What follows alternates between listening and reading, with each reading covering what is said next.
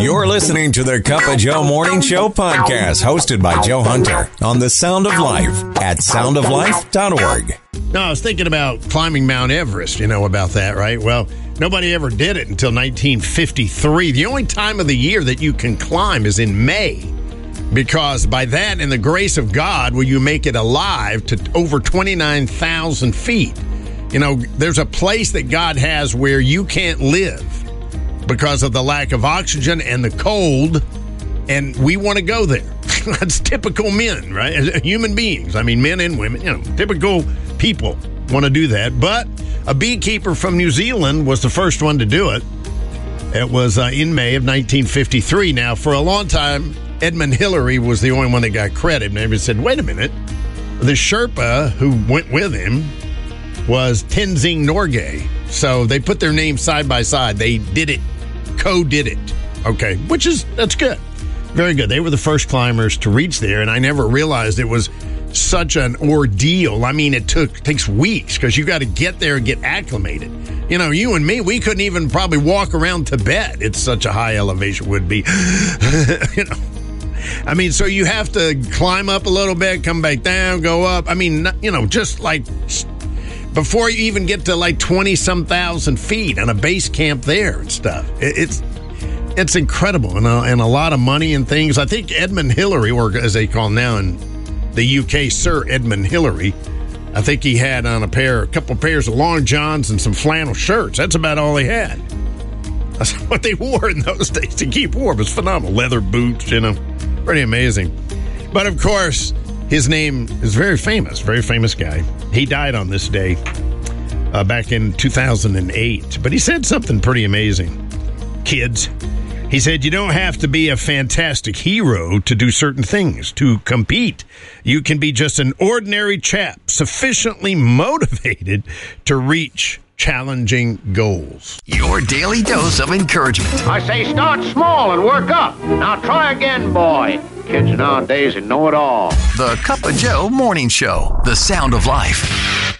It sounds fake, but it's true. Hang on. Listen just for a minute. His name is Konrad Reuland.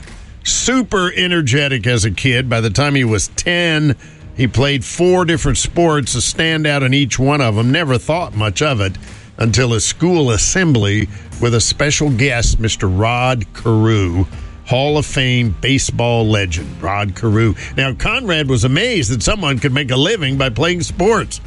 He dedicated his life to becoming a pro athlete, and he made it to the NFL as a tight end. He did play for the New York Jets at one point. He played for about all the teams in the East, I do believe, but he was, you know, he was in the NFL. Um, he sustained a bad knee injury, and his career stopped for a couple of years. And in 2016, he had a severe head pain, and the doctors discovered he had a brain aneurysm.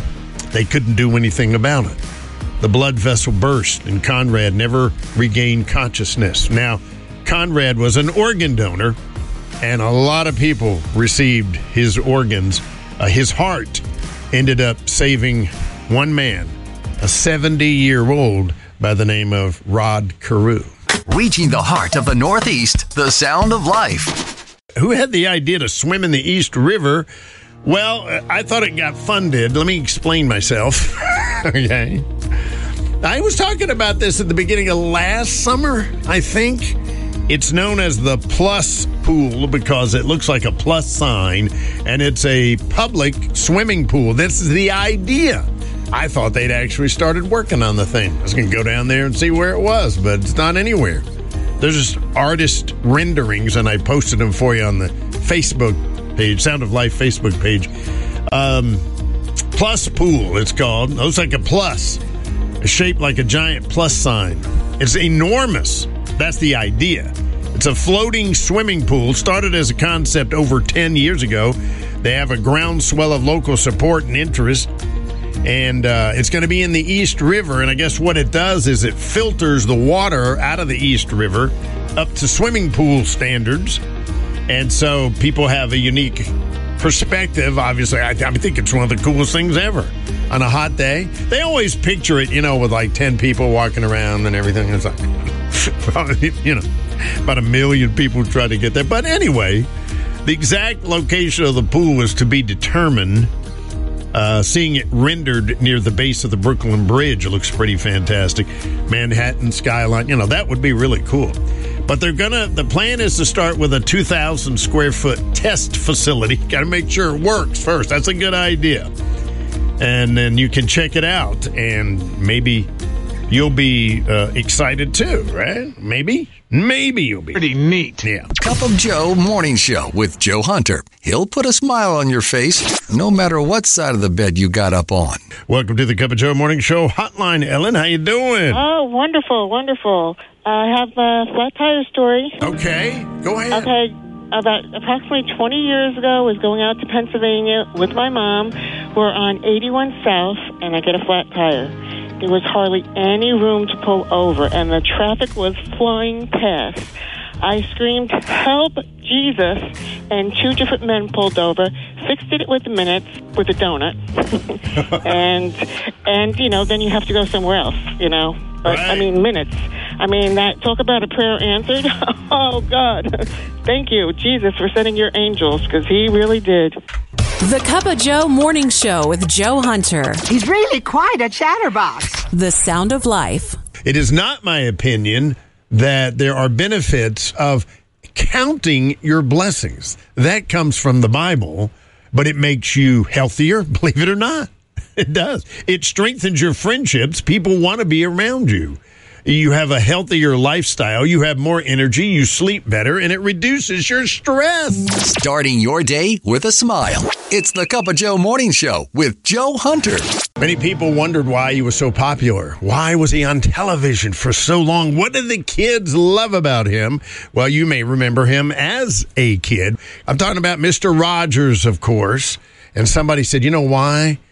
P- Kids loved him because they believed him, because he looked right in their eyes. And he said, in not so many words, I care about you. I really care about you. Absolutely, you individually, right? Mr. Rogers once said, honesty is often very hard. The truth is often painful. He's speaking truth, isn't he? It's amazing. But the freedom it can bring is worth the trying. Hmm, keep trying. You've been listening to the Cup of Joe Morning Show podcast on the Sound of Life, the Hudson Valley's 100% listener funded Christian radio station. For more information on upcoming events, contests, to ask for prayer, and to become a member of the Sound of Life family by supporting the station, visit us at soundoflife.org.